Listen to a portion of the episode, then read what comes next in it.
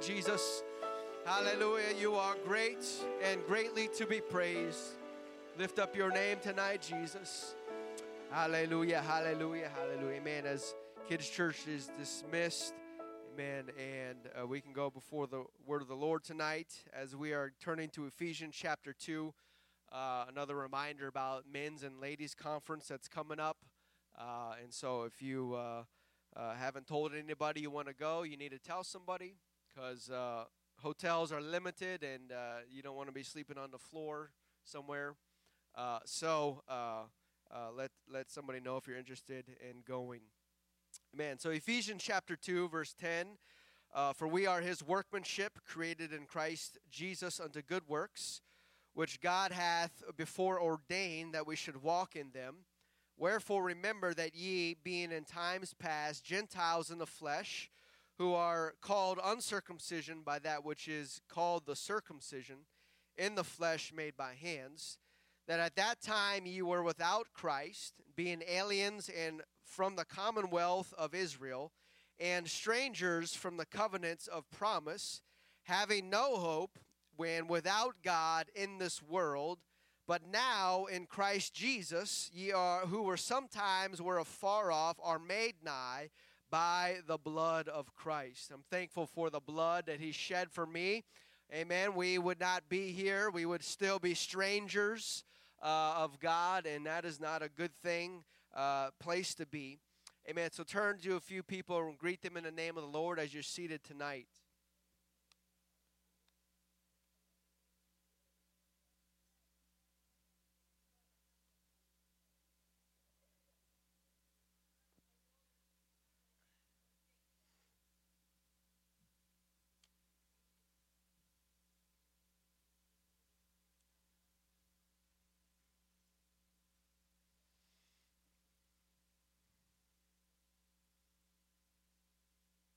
Amen. We've been talking about um, the strangers among us.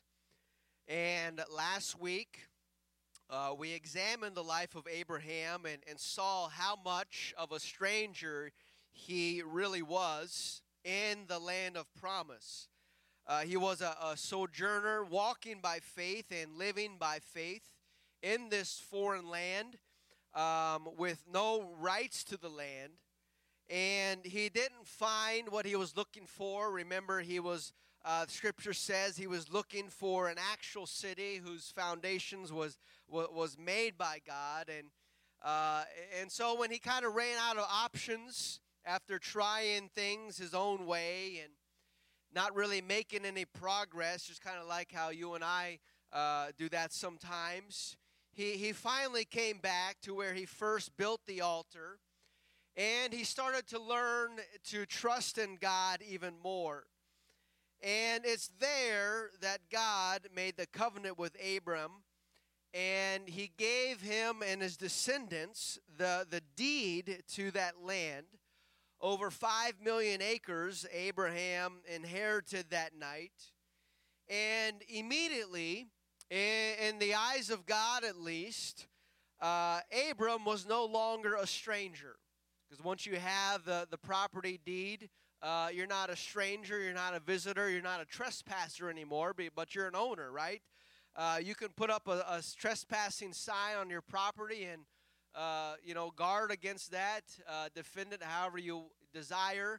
Uh, you have that right here in this country because that is your property. You are the owner. But uh, anyone who is not on the name on the deed is can be considered a trespasser, a stranger, um, and uh, they have no rights. And so um, he was no longer a stranger in the eyes of God, but he had all the rights uh, to that land.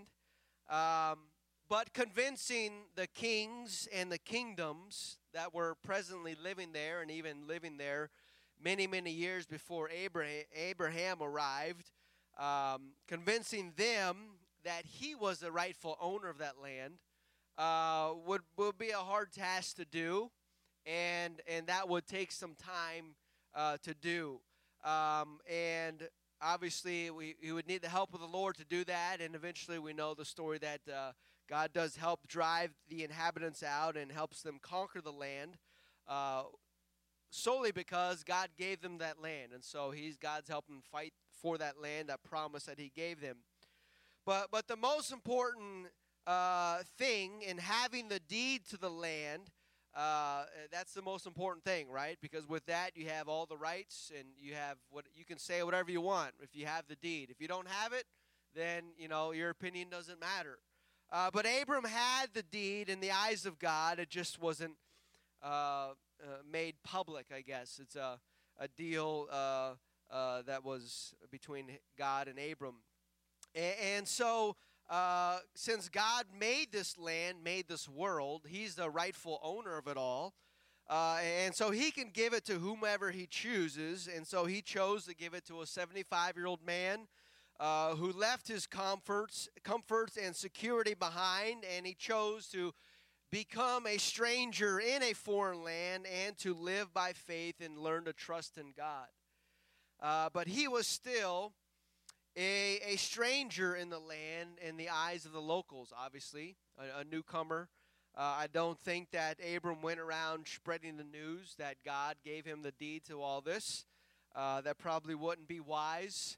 Uh, and so sometimes we have to learn to wait for the promises of God to actually come to pass uh, as opposed to try to force them and, and make them happen. Um, eh, he didn't really have any uh, land rights or, or, or, land, plot of land, until he, he bought the, the cave to bury his wife in. Um, that's the first time Abram really uh, began to own some property. We see that in Genesis 23. And Abram stood up uh, from before his dead and spake unto the sons of Heth, saying, I am a stranger and a sojourner with you. Now, here, deep down, Abram already knows that this land is my land. But yet he's still, um, you know, he's still uh, dealing with these people uh, as, as uh, normal business would be. Uh, I'm a stranger and a sojourner among you. Give me a possession out of, of a burying place with you that I may bury my dead out of my sight. And, and he, he purchases this cave and this land and he gets the deed and the paper and all that stuff. And so uh, imagine having to buy your own land. I mean, technically, he's already the owner, isn't he? I mean, God gave him that land and his descendants that land, but now uh, he has to buy some land that's technically already his. Talk about living by faith, right? When it comes out of your pocketbook and you're still, God, I shouldn't have to do this.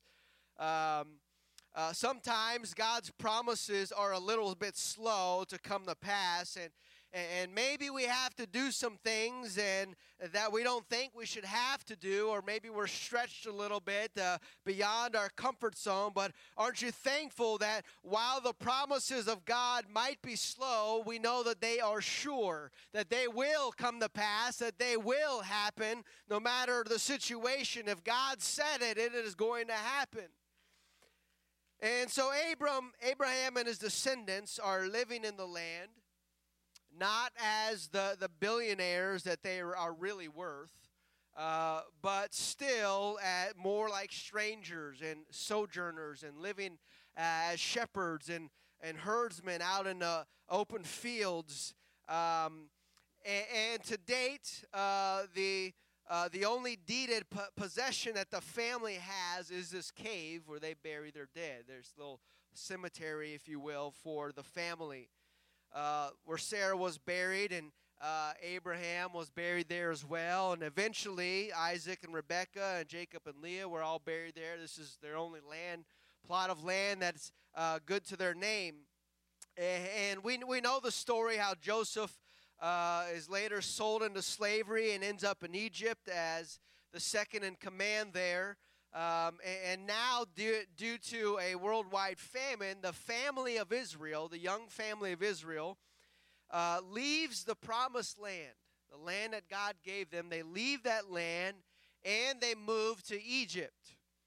Uh, just when they're starting to put down their roots, uh, a few generations now have been uh, born in this land and, and, are starting to expand and, and grow and, and, and, and develop more uh, relationships and business dealings with the, uh, the inhabitants of the land. Now they pick it all up, and now they are starting all over again in a strange land as strangers. Things were nice in the beginning in, Goshen while they had the favor of Pharaoh. Uh, but there arose a king in Egypt who knew not Joseph nor his family nor cared about these people. Um, and uh, things turned from favor to fatigue and misery. Once strangers who could roam free and had the blessings of Egypt now have become slaves. And, this new way of living uh, would not end anytime soon. Um, 400 years would need to pass at least because that's what God told Abram uh, that night when he deeded the land. He said, Your descendants will be uh, uh, strangers in a foreign land for uh, to the fourth generation. And so, uh, uh, as, as hard as it may, may have been, I don't know if they kept track of the promises of God. Hopefully, uh, maybe or so, maybe they did or didn't. I mean, if you're in the first generation of slavery, you don't want to know that it's not going to get relieved until 400 years because that means your whole life will be in that. But uh, uh, they still knew about the promises of God, um, and they were holding on to them, and they were uh, crying out to uh, their God. And uh, we, we, we know that eventually Moses, Moses grows up in Egypt not as a stranger. Uh, Israelites have been there for hundreds of years. He, he does not grow up as a stranger, but more of a citizen of Egypt, and, and even more uh, a member of the royal family. Grew up in the palace uh, in Egypt. But we know that he tries to help his people out and he kills the Egyptian one at a time, uh, buries them in the sand, and uh, he ends up fleeing his homeland uh, not by choice, but out of necessity that he's got to go. He's got to leave because Pharaoh is, is after him now.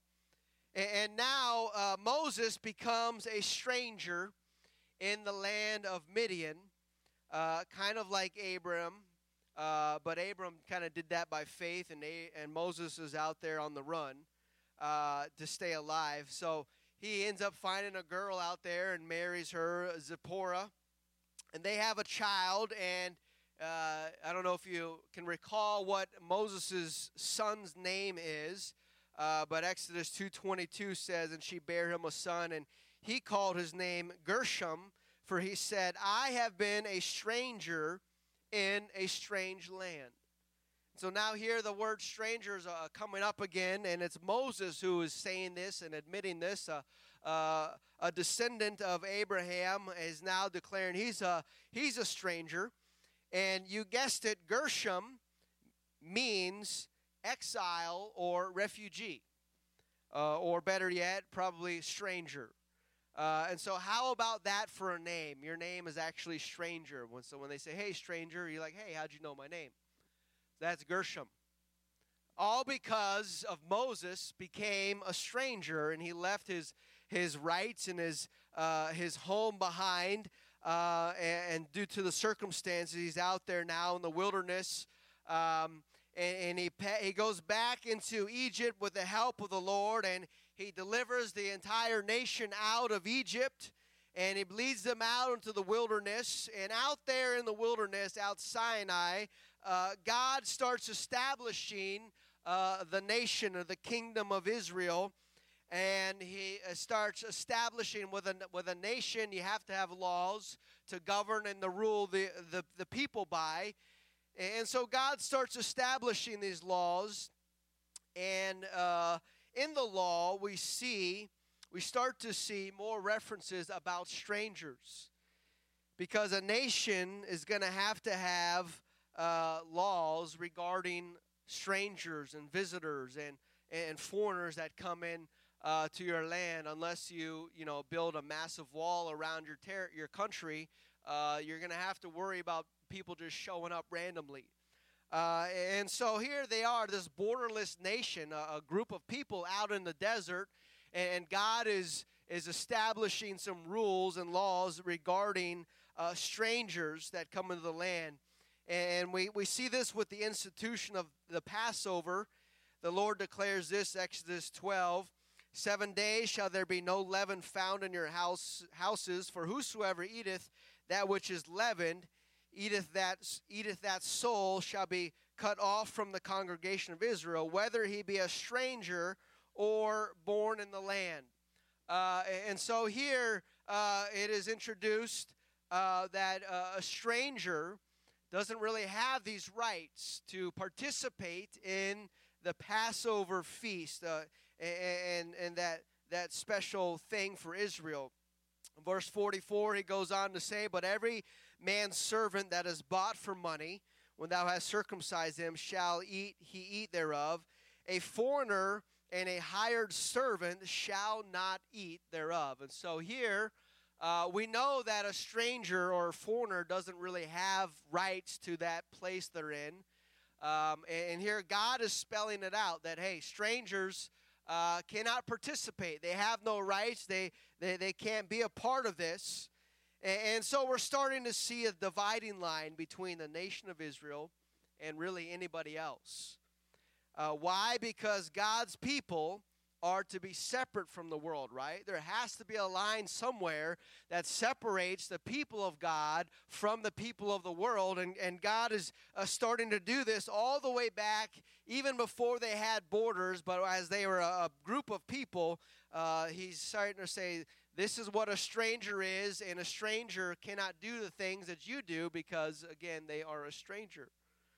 First uh, Peter 2 and 9 says, But ye are a chosen generation, a royal priesthood, a holy nation, a peculiar people, that we should show forth the praises of him who has called us out of darkness into his marvelous light. And so the people of God are not like everybody else. We are called out with a higher purpose, with a higher calling, with a higher occupation than any company in this world can offer us and that is to be a, child of God, a, a holy uh, and set apart person in this dark world, that we should show forth the praises of God and what He has done in our lives, and we can be uh, the light in this dark world. That is, that is a, a high calling upon each and every one of us, and there has to be lines of, of distinguished. Uh, characteristics between us and them. Otherwise, how can we stand apart from the world? And the people of God are called to live on uh, according to the, the, the, plan that God has set forth in His Word uh, to, to be a, uh, a, child of God and to abide um, in, in the household of God.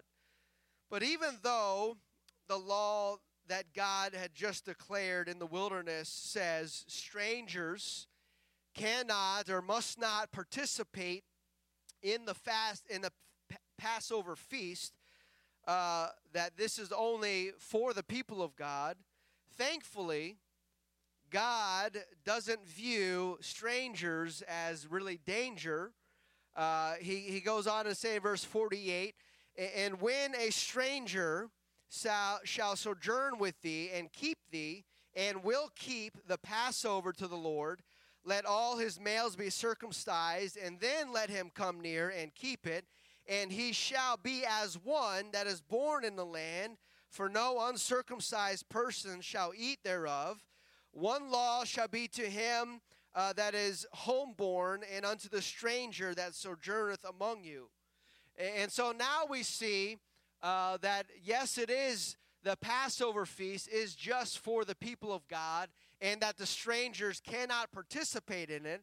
But now we see a door open to the strangers that, hey, actually, we know that you are a stranger, but you can actually participate in this feast with us, and you can become as one that is born in the land as of the household of God. Uh, because in every generation, a call goes out to the strangers in the land. And this call goes out, invites them to no longer be a stranger among the household of God, but you can trade that stranger status for a, a chosen person status. And, and who would not want to make that deal, right? If you know the details and the benefits of being of the household of God, you would not, in your rightful mind, say, No, I don't want to live that way. I want to continue being a stranger uh, in the eyes of God. No, uh, everyone in their right mind, had they, if they understand the truth and they know the truth, every single person would say, I want to be a part of the household of God. I don't want to go to a devil's hell, but yet uh, God uh, wants everybody to come to repentance and doesn't want anybody to perish. And so, why do people perish? Why do people die as sinners or as strangers in the eyes of God? Uh, in the wilderness, in the formation of the nation of Israel, a stranger could not participate in the Passover, as we read. But if a stranger decided to submit themselves to the Word of God and become circumcised then they could partake in the Passover that was strictly for the people of God. And so, what an amazing opportunity uh, for those strangers living among them. Uh, no, no, you are now you are no longer a stranger, uh, but now you are considered as one that is born in the land and born into the family of God. Um, uh, all because you started to submit to what the Word of God says and, as long as you do that, you can be a part of the family of God. Even though the details might be a little bit different, the same call has been going out for centuries. That if a stranger submits to the Word of God and lives in the covenant with God, and they will, they will no longer be considered a stranger, but they will become a, a citizen, a, saint of the household of God. And today, this call looks like this You must be born again. You must be born of the water and of the Spirit. And then Peter said unto them, Repent and be baptized, every one of you, in the name of Jesus Christ for the remission of your sins, and ye shall receive the gift of the Holy Ghost. For the promise is unto you, to your children, and to all that are afar off, even as many as the Lord our God shall call. And so that is the call today to every stranger among us. And that is the call that you and I heard. And that is the call that we received and we obeyed. Aren't you thankful that you heard the call and that you obeyed the call and you, you followed the voice of God and followed the leading of the Spirit? Why? Because now you are no longer a stranger, but you are born again uh, and now are part of the household of God as we see in our, our text. Wherefore, remember that ye being in times past, and the Gentiles in the flesh, who are called uncircumcision by that which is called circumcision in the flesh made by hands, that at the time you were without Christ, being aliens from the commonwealth of Israel. Uh, we didn't belong here, strangers from the covenants of promise. We had no clue, we had no rights, no access, uh, having no hope and without God in the world. Strangers uh, of God have no hope in this world. There's, there's nothing to look forward to. But now, in Christ Jesus, ye who sometimes were afar off are made nigh by the blood of Christ. For he is our peace, who hath made both one and hath broken down the middle wall of partition between us, um, and having abolished in his flesh the enmity even the law of commandments contained in ordinances, for to make him make in himself of twain one new man, so making peace, that he might reconcile both unto God in one body by the cross, and having slain the enmity thereby, and came and preached peace to you which were afar off, and to them that were nigh. Uh, for through him we both have access by one Spirit unto the Father.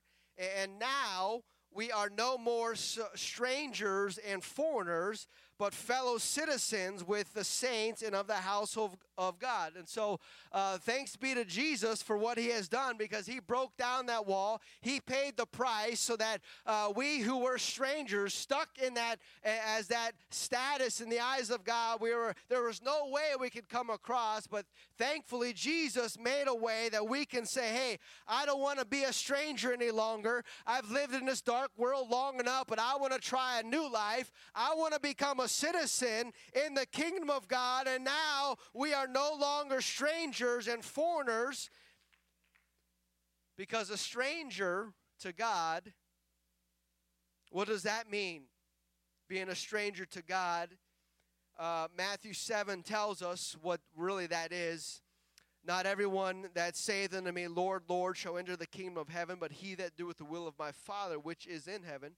Many are going to say to me, Lord, Lord, have we not done all this, uh, prophesied in your name, and in thy name cast out devils, in thy name done many wonderful works? And then I will profess to them, I never knew you. Depart from me, ye that work iniquity. And says, uh, You're a stranger to me. You're a stranger. I don't know who you are.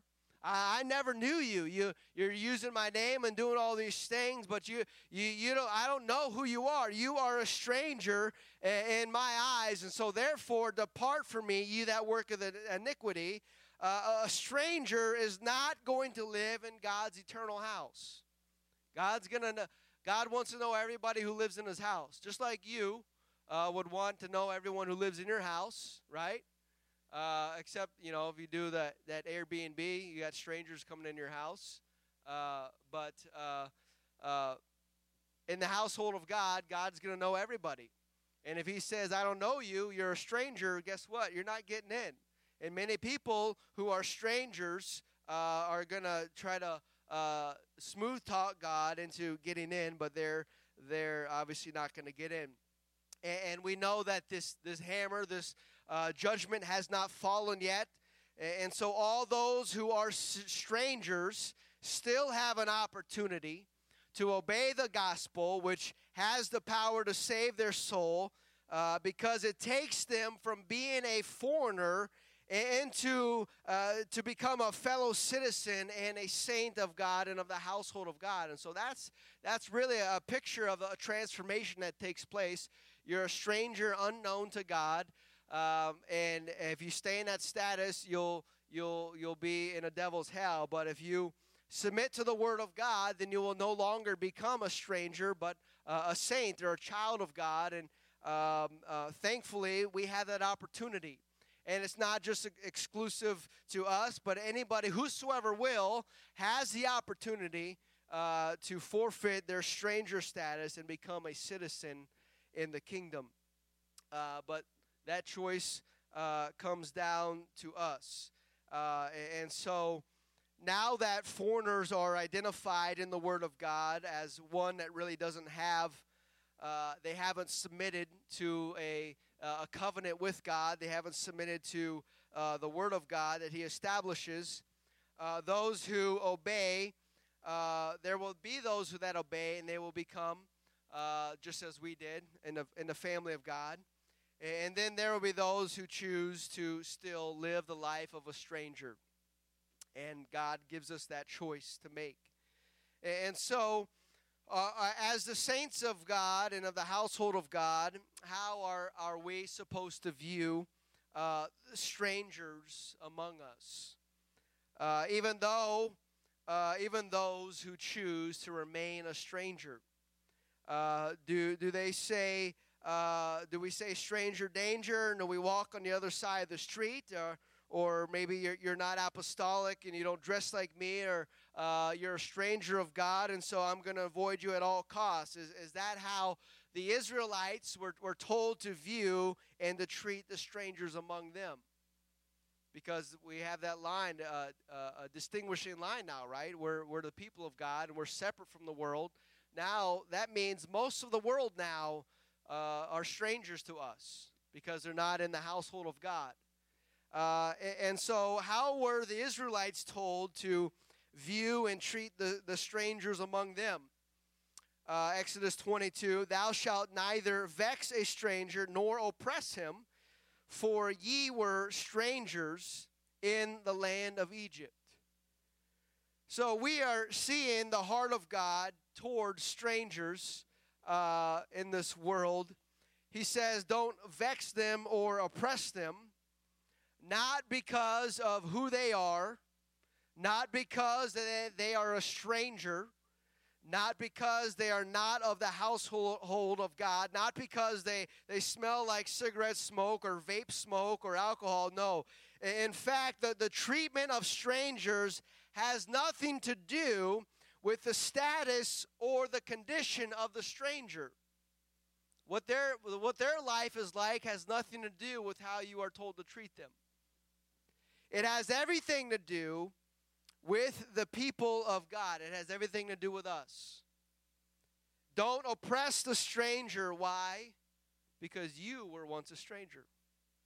Don't oppress them because they're strangers. No. Don't oppress them because they're not like you. No.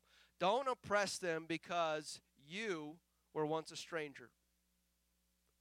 Don't avoid a stranger or don't be rude to a stranger. Don't oppress them, not because of who they are and they are not like you. We need to be nice to the stranger simply because we used to be a stranger.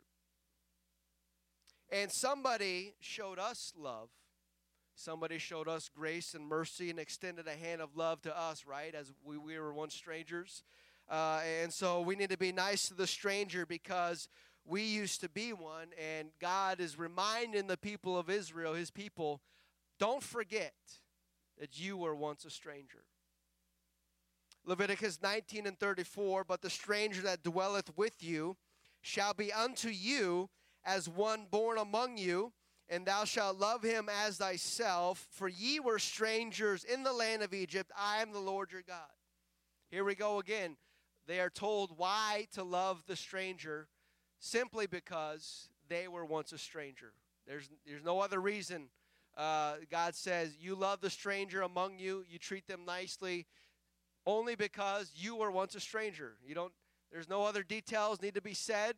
You were a stranger, and so now you got to take care of the stranger. Um, and that can be the source of, of, a, of the problem a lot of times is when the people of God get so used to living a, a separate and holy life uh, apart from sin, uh, apart from wickedness and uncleanliness. Uh, again, we're that's that's what we're called to do. Come out from among them and touch not the unclean thing. We, uh, as part of our, our, covenant with God, we are not to really handle all the uncleanliness and and, and partake in all those things. Uh, but but sometimes uh, we can kind of forget about that we used to be on the other side. And the life that we used to live, we, that we live now, is in such a contrast to everybody around us that when a stranger shows up, we can easily judge them and identify them and point out their flaws and their failures and their sins and uh, all of these things that we have removed from our life. Uh, sometimes uh, we can we can forget about where we've come from and we can easily point out issues and flaws in other people, right? Sometimes I, I, look around here on uh, Sundays and I, I, see guests coming here, and uh, obviously they're sitting by themselves or with their, their party, whoever's with them. And uh, sometimes I'll look around and see everybody in the church is conversing and uh, talking to somebody, smiling and shaking hands. And yet the stranger sits on the pew looking around at this family that they know they're not a part of. And and and you know, don't act like we don't we don't know there's a stranger among us. Everybody knows there's a visitor here, right? Everybody knows, because it's di- there's something different in here. There's a different face. Uh, a few extra chairs are taken up that are normally not taken up, and so we all know when there's a stranger among us and uh, hopefully our view of them is not stranger danger. Simply because we were once strangers too. Doesn't matter what they're struggling with. Doesn't matter what they're going. Doesn't matter how bad of a sinner they are. None of that matters, does it? The only the only thing that matters to God is you treat them nicely because you were once a stranger. And so that's uh, when we grab a hold of that, uh, we should welcome every single person uh, like we wanted to, wanted to be welcome in, a, in, an apostolic church because we were once strangers in an apostolic church, right? And if we forget about that, uh, then we can look at that new face, that strange face, and say, there's somebody new here. And so hopefully our view of them is not stranger dangers. And uh, hopefully, our memories of being a stranger have not been covered up. Um, uh, and so we uh, that we can't that we forget about maybe how uncomfortable it was to, to show up in a new place in a new church I mean, you're seeking churches out. I mean, that's that's a stressful thing. You want to find the right place, and uh, uh, we must not forget about that. Hey, that was once us. I mean, it's even harder, I guess, for those who are born and born in the church, because we may not necessarily have that stranger experience, but uh, we should be the most welcoming church, the most friendly church. Why? Because we were once strangers too, and God has called us to love them as we love ourselves. Uh, and so uh, there shouldn't be any strangers among us because we should uh, reach out to them and greet them uh, uh, and make them feel welcome.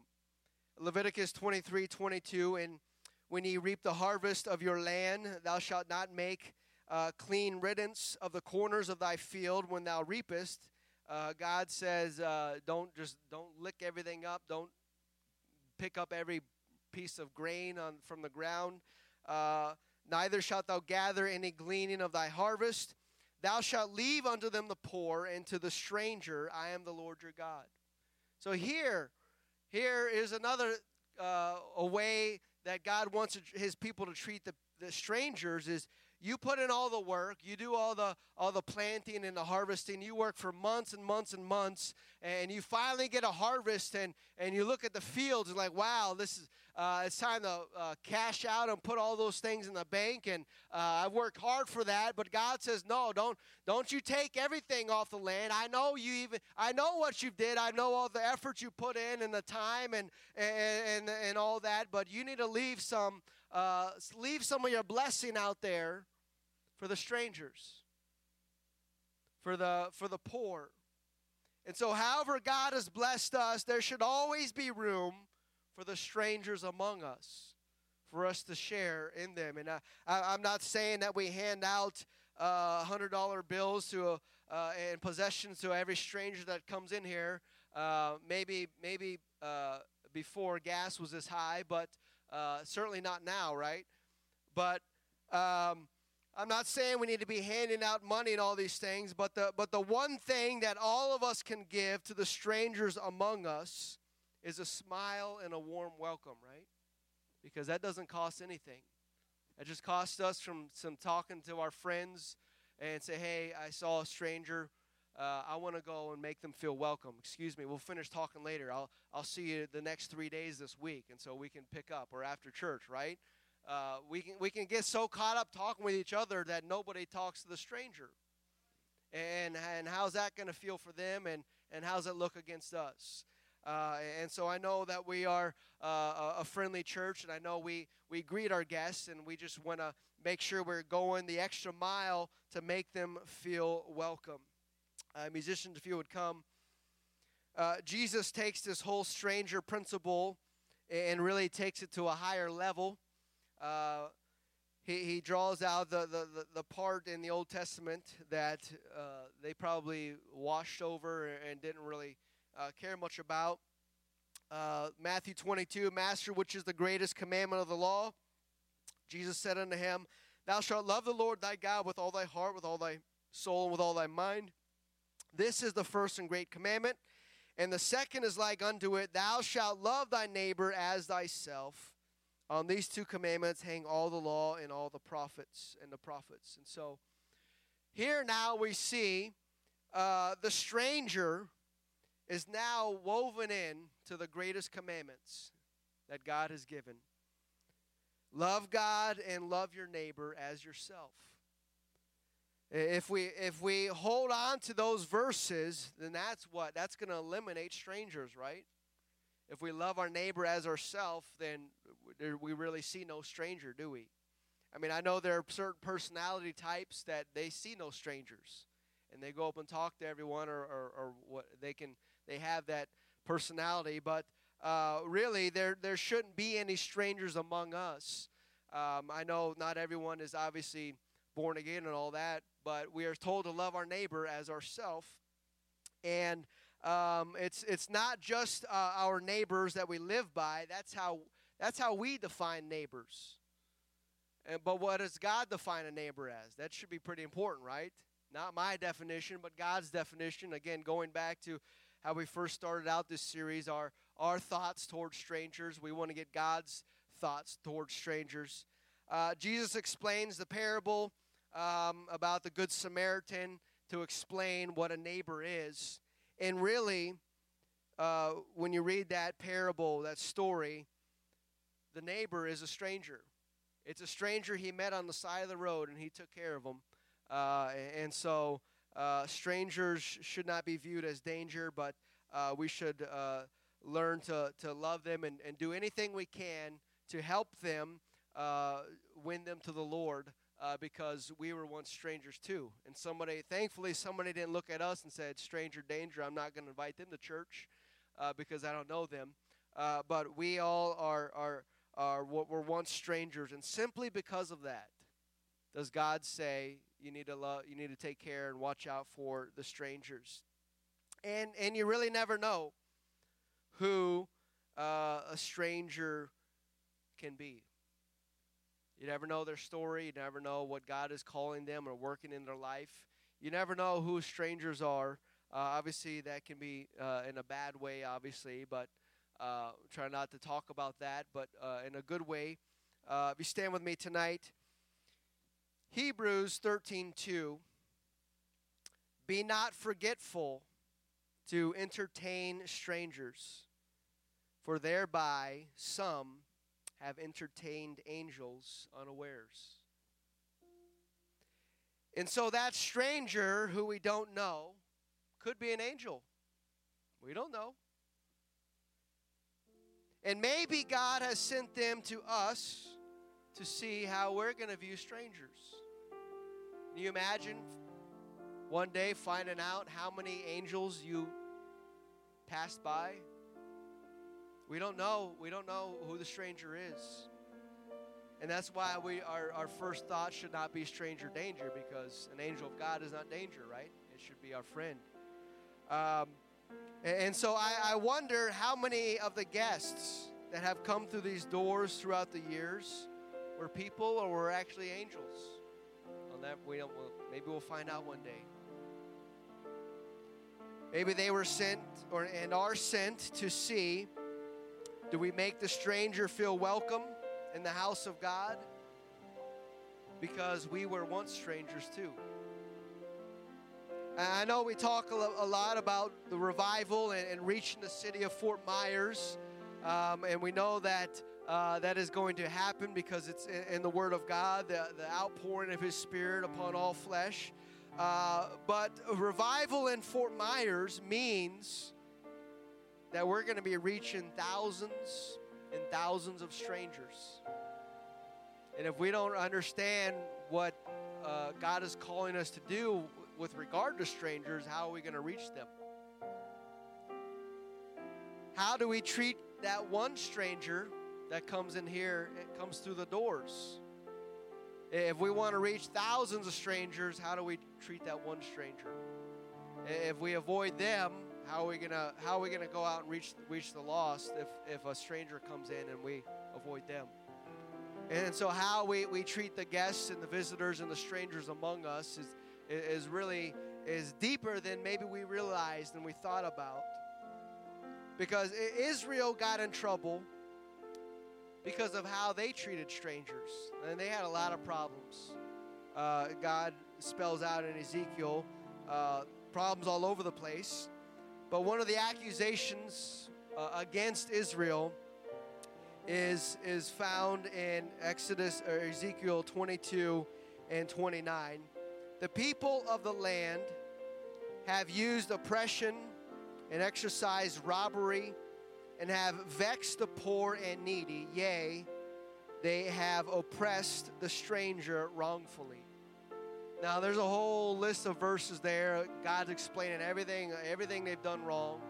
No, no, they didn't differentiate between holy and unholy, clean and unclean, all these things. The priest, everybody was corrupted, all these things. And uh, there's a, a laundry list of, of accusations against Israel. But isn't it amazing that in, this giant list, God still throws in there, hey, you didn't treat the tr- strangers right. That to me means that strangers are, are valuable in the eyes of God, obviously, because we were once strangers.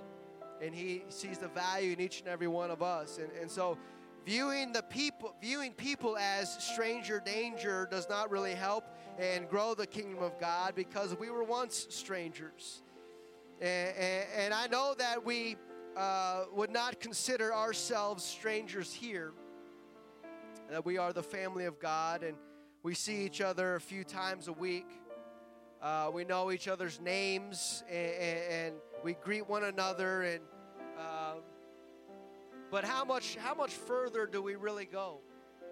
I know we're we're on a time crunch here on Sundays and Thursdays and whatever days we come here, uh, and I know we we can't do lifelong discussions here with everybody.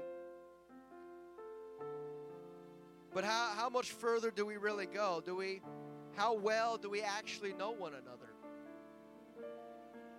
If you look around the room, we, we know there's not a stranger here. We recognize everyone's faces. But how well do we know those faces? Do we know where everyone has come from or what their story is or what God has done for them or where God has brought them or uh, the promises that God has spoken to them or uh, how well do we really know one another? We may have been going to church for years with the same people, and yet, in a little way, they can maybe still feel like a stranger, even though we greet them and hey, how you doing, sister, brother, whatever. You know, we, we know we know who you are, but what else do we know? And so we can still sometimes feel like a stranger. There can still feel like strangers among us. Um, and, so um, if we're going to live in heaven with each other for eternity, we should know who we're going to spend time with, right? More, I mean, uh, obviously, the, the argument can be made that, yeah, we'll have plenty of time to get to know one another up there, but uh, well, what about a lifetime down here? Shouldn't that be plenty of time to, to, to, to, to go past a handshake and a, and a smile? Uh, you know, that's what we, we do we do for our guests and, and visitors.